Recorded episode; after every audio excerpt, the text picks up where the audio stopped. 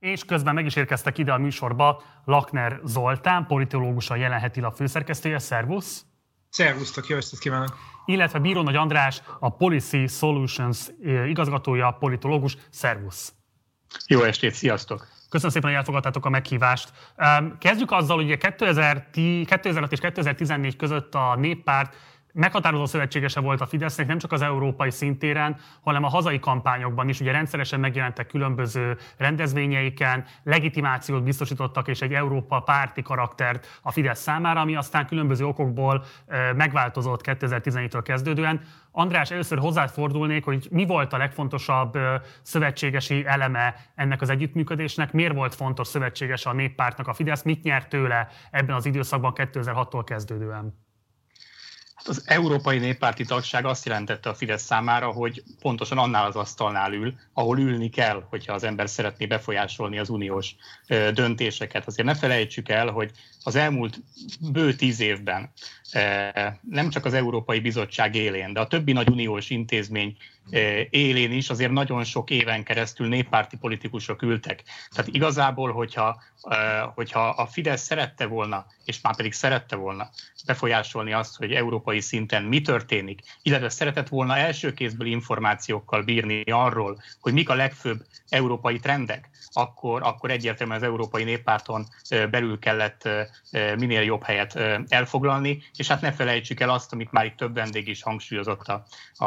az adás folyamán, hogy védelmet nyújtott az Európai Néppárt egy olyan időszakban, amikor pedig teljesen egyértelmű volt most már sok éve, hogy Orbán Viktor igazi barátai nem a néppárton belül vannak, hanem az európai szélsőjobb oldalon, vagy pedig, ha nem is a szélsőjobboldali frakcióban, akkor az euroszkeptikus lengyelek által vezetett frakcióban. 2014-ben egyébként még Jean-Claude Junckerért kampányol Dajs Tamás, tehát azt talán még érdemes hangsúlyozni, hogy valóban 14-es kampány még ebből a szempontból kivételnek számít, hogyha egy utólag visszanézzük az elmúlt néhány évnek a fejleményeit, de igazából a lelkitörés, úgy szoktam írni, hogy a lelki szakítás a néppárt és a Fidesz között legkésőbb 2018-ban a Sargentini jelentés elfogadásával megtörtént. Onnan igazából egy, egy nagyon elhúzódó szappanoperába illő két és fél oldalas vállópert láthatunk, aminek ugye olyan állomásai voltak, mint a, a Juncker ellenes, ellenes plakátkampány, vagy a 19-es EP kampány, amikor Strache vagy Salvini mellett kampányolt Orbán Viktor, és nem a néppárti politikusok mellett, és hát nyilvánvalóan az utóbbi évnek a legfontosabb eseménye, a költségvetési vita, pedig azt gondolom, hogy már tényleg túl sok volt ahhoz, hogy ezt a kapcsolatot föl lehessen tartani. Ez azt hiszem Angela Merkelnek is addig volt fontos, hogy ez a kapcsolat ilyen szinten megmaradjon, amíg a helyreállítási alap és az uniós költségvetés el nincs fogadva, ezen túl vagyunk, és itt most már el lehetett engedni Orbán Viktor kezét. Zoltán, hozzád fordulok részben, ez a kérdés hozzád is, de kérlek, hogy egészíts ki azzal, hogy szerinted mi voltak azok a politikai törésvonalak, mi voltak azok a politikai érdekek, amik kifejezetten megváltoztatták ezt a pro-néppárti attitűdjét a Fidesznek? Hát ami a, ezt, a, ezt a védőernyő szerepet, illetve a Fidesznek a néppártban való belülmaradását, mint fontos érdeket illeti, ha az ember visszalapoz ahhoz, hogy hogyan kezdődött a Fidesz és a néppárt története 2000-ben, ugye hát az egy nagyon tudatos döntés volt, túl azon persze a Fidesz valóban lejött a liberális pályáról, és áthangolta az egész politikáját, de az európai politikában ez egy nagyon fontos érdekvezérelt döntés volt már akkor is. Tulajdonképpen elég nyíltan beszéltek erről, hogy egy erősebb pártcsaládhoz tartozhassanak, és ennek a Fidesz ellenzékből is és kormányon is számos előnyét élvezte az elmúlt két évtizedben, és azért az elmúlt évek fejleményeihez, fejleményeihez talán az is hozzátartozik, hogy bár időről időre, tehát a 19-es felfüggesztéskor és most a 21-es frakcióból való kilépéskor is Orbán Viktor megpróbál úgy tenni, mintha ezek az ő döntései lennének, tehát a, a, a konkrét döntést ő mondja ki ezekkel kapcsolatosan, de hát azért arra emlékezhetünk, hogy egyrészt a néppárti bölcsekkel, vagy nem annyira bölcsekkel szemben a Fidesz is fölállította a maga tárgyaló delegációját, ami sokkal fontosabb, hogy Gulyás Gergely időnként Balogh Zoltánnal kiegészülve az elmúlt két évben sokat, sokat járt tárgyalni Berlinbe, hogy a néppárt legfontosabb tagpártját, a, a német kormánypártot, a CDU-t hát jobb belátásra bírja, vagy, vagyis hát rendezze a viszonyokat a német kereszténydemokratákkal, akik amúgy is különböző okokból olykor meg voltak bántódva a Fideszre, tehát azért, ha mondjuk valaki nézi a, mondjuk a magyar állami televíziót, ott inkább az AFD melletti állásfoglalásokat fog látni, és nem a CDU mellettieket, és sok személyes támadás is éri, nem Orbántól, aki mindig egy ilyen szirupos tisztelettel beszél a, a, a kancelláról, hanem a, az ő publicistáitól, a propaganda gépezet részéről sok támadás érte Merkel. Szóval, hogy sokat tett a Fidesz azért, hogy az a helyzet, ami ma előállt, az ne álljon elő. És ami pedig a kérdésed másik részét illetére adnék egy olyasfajta választ, hogy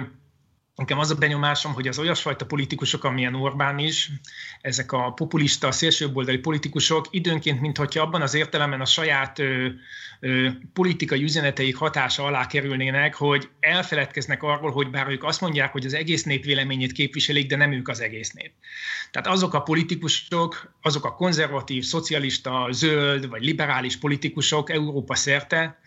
akik különböző ügyekben állást foglaltak Orbánnal szemben, konfliktusba kerültek vele, azoknak is megvannak a maguk szavazói Európában, a saját országaikban, és ezek a szavazók időről időre ezekben a konfliktusokban jelezték a saját pártjuk, a saját pártjuk pártjaik vezetései felé, hogy ők más, más gondolnak erről a dologról, hogy lehet, hogy itt politikai alkukat kell kötni, de itt határátlépéseket érzékelnek, és úgy tűnik, hogy ez a nyomás, ez halmozódott. Ezeknek a politikusoknak is vannak választóik, nekik oda kell megfelelniük, az ő számukra kell megfelelniük, és ez a, ez a nyomás tovább már nem volt tartató, és van még egy tényező, ami szintén így a dolog visszájára fordulását mutatja, amire András itt az utolsó mondatában utalt, hogy nevezetesen persze Orbánnak komoly alkuerőt adott az, hogy ő vétóval fenyegetette, persze beszélgettünk akkor is, ez mennyire, mennyire volt bluff, vagy mennyire vette ezt túl komolyan adott esetben a többi állam és kormányfő, a magyar és lengyel vétófenyegetést, de lehetett egy alkupozíciója azért, mert hogy konszenzussal lehet csak elfogadni a költségvetést és a helyreállítási alapot, na de hát ez fordítva is igaz, hogyha ez megvan, akkor akkor már nincsen rá szükség. Kicsit olyan ez, mint a, ha már a 2000-es eseményeket idéztem, mint a két éves költségvetés volt a kisgazdapártra, és addig volt szüksége a Fidesznek, ameddig a két éves költségvetést keresztül nem vitte. Humorizáltuk itt az előző panelekben már azon, hogy politikai jelenző volt ott párkapcsolati szakértő legyen a talpán, aki képes kibogozni azt, hogy most egyrésztről a frakcióból kilépett a Fidesz, de tart egy két éves felfüggesztése a tagsági viszonyával kapcsolatban, ami miatt még továbbra is kvázi tagja ugye az Európai Néppártnak, de a frakcióban is maradt bent egy képviselője, akivel közös listán szerzett mandátumot. Tehát, hogy igazából kibogozhatatlan az a viszonyrendszer, amiben most gyakorlatilag bent is van és kint is van egyszerre a Fidesz, frakcióból, néppártból. Azt értjük, hogy a Fidesznek milyen módokon hozott, hozott hasznot az elmúlt években, vagy év, akár évtizedes viszonylatban a néppárti tagság vagy a néppárti támogatás, de a néppártnak miért állt érdekében folyamatosan ezt a pofozózsák szerepet biztosítani Orbán számára? Mit tudott ez a 12 európai képviselő mandátuma biztosítani a több százfős európai néppárt számára, ami miatt eltűrték azt, hogy folyamatosan ezeket a vörös vonalakat Orbán Viktor húzza újra és újra, és ilyen értelemben mindenfajta morális integritását, ha egyáltalán volt neki, az európai néppárt kényszerűen feladjon. Elsőként akkor András nálad a szó. Volt egy olyan mondás nagyon sokáig az európai néppárti politikusok körében, hogy jobb bent tartani Orbán Viktort, és jobb még mindig az a helyzet, amikor ő belül van, és nem kívül randalírozik, hanem belülről esetleg lehet rá hatni. Persze az utóbbi évek fejleményei fényében azért végig lehet gondolni, hogy ez mennyire volt egy reális várakozás, de valahogy mindig az volt a, a, az elképzelés az Európai Néppárton belül, és a CDU részéről is, hogy így még valamennyire lehet rá hatni, lehet valamennyire kontrollálni, akár lehet valamennyire konszolidálni is. Tehát ez, a, ez az elmélet azért ott volt, és a Fidesz is rájátszott őszintén szólva, főleg 2010 és 2014 között, akkor a saját tapasztalatom is az, hogy fideszesek Brüsszelben abban a ciklusban azt mondogatták rendszerint, hogy fogadjatok el minket, legyetek jóban velünk, mert ha mi nem tetszünk nektek, akkor majd helyettünk jön a jobbik, és az nektek sokkal rosszabb lesz. Tehát még mindig ott volt az a típusú ö, fenyegetés, hogy a Fidesz a Jobbikhoz képest, és most persze nem a mostani Jobbikról beszélünk, hanem a 2010 és 14 közötti zászlóégető Jobbikról beszélünk, ö, abban az esetben az Európai Néppárton belül, illetve általában véve az európai politikában még mindig úgy kezelhették a Fidesz, hogy ez még mindig jobb, mint hogyha az a szörnyűséges ö, Jobbik nevű szélső jobboldal kerül hatalomra. De amit Említettetek az elején is, hogy a 12 képviselő, vagy a 13 képviselő, amit rendszerint akárhogy is nézzük, az elmúlt évtizedben stabilan szállította a Fidesz, az egyre értékesebb volt az Európai Néppárton belül, mert az Európai Néppárt pedig egy egyre zsugorodó párt volt, tehát nem csak a szociáldemokraták, hanem a néppárt is, tehát általában ez a nagy koalíciós centrum, amely alkotta az európai politikát nagyon régóta, ez folyamatosan gyengült és ebben felértékelődött a Fidesznek a stabil mandátum szállító képessége, egészen mostanáig, most a 19 utáni ciklusban már odáig jutottak, hogy a harmadik, negyedik legnagyobb frakció környékén voltak az Európai Néppárton belül is. Tehát igazán kiugróan csak a németek uralták ezt a, ezt a politikai csoportosulást, ezt követően már olyanok jöttek, mint a lengyelek, akik persze rossz, rosszban voltak egyébként Orbán Viktorékkal, hiszen itt Kaczynski politikai ellenfeleiről van szó a néppárton belül, de mondjuk a spanyol vagy a román delegáció sem sokkal acélosabb, mint mondjuk a Fidesz, sőt. Tehát azt kell, hogy mondjam, hogy a Fidesznek a politikai pozíciója egyre jobban erősödött, és 19 után is még erős volt, annak ellenére, hogy egyébként már egy felfüggesztett pártról beszéltünk az Európai Néppárt viszonylatában. Zoltán?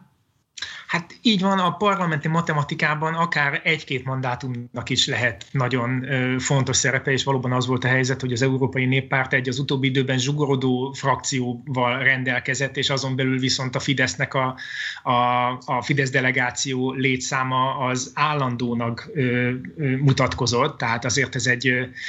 elég egyértelmű és fontos érdek egy olyan szituációban, amikor az Európai Néppártnak ö, folyton ugye azzal kellett ö, ö, szembenéznie, hogy előbb nagy koalícióban, majd most már annál is nagyobb koalícióban tud többséget biztosítani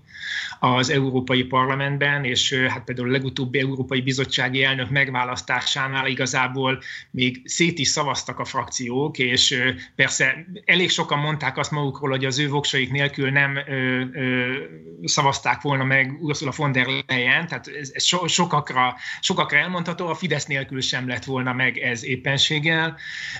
Ennyiből ennyiből ez a fajta kezelhetőség és házon belül tudhatósága a Fidesznek a parlamenti matematika szempontjából fontos lehetett, és hát a másik dolog valóban ez egy, ez egy stratégiai kérdés, hogy hogyan kezeljünk egy olyan pártot, amely hát elkanászodik, elhagyja a főáramot. Mi mondhatjuk itt gúnyosan Magyarországon, hogy hát mit gondolt az Európai Néppárt, hogy majd konszolidálódni fog a, a Fidesz a nem tudom hányadik ciklusában. Ezt én úgy emlékszem, hogy Magyarországon is elég sokan gondolták Szóval miért ne gondolhatták volna éppenséggel a, az európai néppárban is, és egyébként, hogyha, és akkor itt összekapcsolnám a parlamenti matematika, meg a stratégiai kérdést, nyilván árgus szemekkel fogja mindenki figyelni, hogy hova tart majd a Fidesz, és azért ez egy komoly veszély lehetett 2019 első felében, az EP választást megelőzően, amikor például Orbán arra számított, hogy majd az ő néppárton kívüli barátai fognak áttörni Európa szerte, egyáltalán nem tűnt mindegynek, mondjuk Manfred Weber szám számára, hogy a Fidesz voksaival, illetve mandátumaival kalkulálhat-e az új Európai Parlamentben, amely 2019-ben jön létre, vagy pedig ezek egy másik frakciónál fognak kikötni, és adott esetben nem, hogy nem számíthat rájuk, de kifejezetten szembe jöhetnek. Nagyon kifutottunk az időnkből, de egyetlen kérdést szeretném még, hogyha megválaszolnátok röviden egy-két mondatban. Nevezetesen azt, hogy szerintetek lehet -e ebből bármilyen belpolitikai hasznot húznia az ellenzéknek, mennyiben megalapozottak az ezzel kapcsolatos reménykedések, amelyek a mai napon meghatározták legalábbis a különböző közösségi média felületeken az ellenzéki pártok vezetőinek, prominens politikusainak a megnyilvánulásait. És akkor elsőként Zoltán, utána pedig András. Talán abból a szempontból lehet ebből belpolitikai ügy, hogy én azt gondolom, hogy ami ma történt, az egy jele annak, hogy Tehát, hogy Orbán nem tud mindent előre kiszámolni, és minden eseményt olyan módon alakítani, ahogyan ő azt deklaráltan szeretné. Szerintem tévedések, az ő tévedéseinek a sorozata vezetett el ehhez a helyzethez, sokszor mérte föl rosszul az erőviszonyokat. Ennek nem gondolom, hogy közvetlen belpolitikai következménye van, de valamiféle képet mégiscsak mutat arról, hogy milyen állapotban van ez a kormányzás, ami személyesen Orbán Viktorhoz kötődik. Köszönöm, András. Én úgy látom, hogy a saját szavazói körében ez semmilyen megrázkutatást nem fog okozni. Ezt azért gondolom, mert nagyon föl vannak már készítve, akár a saját sajtójuk által arra, hogy kik az igazi barátok. És így az Európai Néppárt kritikája is évek óta zajlik, tehát azt gondolom, hogy saját szavazók körében ez nem lesz egy különösebb probléma. Az ellenzéki politika ebből közvetlenül nem hiszem, hogy nagyon sokat fog tudni profitálni. Nyilván egy magas labda volt, amit le kellett csapni. Talán annyiban segítheti az ellenzéki kampányt